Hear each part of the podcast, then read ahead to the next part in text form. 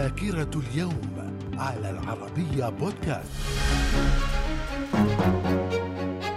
أهلا بكم ومن ذاكرة اليوم الثالث والعشرين من فبراير. في العام 1660 الملك كارل الحادي عشر يتولى عرش السويد. في العام 1883 ولاية ألاباما الأمريكية تسن أول قانون لمنع الاحتكار. ومن ذاكرة الثالث والعشرين من فبراير في العام 1893 رودلف ديزل يحصل على براءة اختراع محركات الديزل. في العام 1900 1903 الولايات المتحدة تستأجر خليج غوانتنامو من كوبا إلى الأبد. في العام 1904 الولايات المتحدة تحصل على حقوق التحكم بمضيق بنما مقابل عشرة ملايين دولار. من الذاكرة ومن ذاكرة الثالث والعشرين من فبراير في العام 1919 بينيتو موسوليني يؤسس الحزب الفاشي في إيطاليا. في العام 1934 الملك ليوبولد الثالث يتولى عرش بلجيكا وفي العام 1941 لأول مرة يتم عزل وإنتاج البلوتونيوم. من الذاكرة. من ذاكرة الثالث والعشرين من فبراير في العام 1966 اللجنة العسكرية في حزب البعث السوري بقيادة صلاح جديد تنقلب على القيادة القومية في الحزب ومن بينهم مؤسس الحزب ميشيل عفلق ورئيس الجمهورية أمين الحافظ.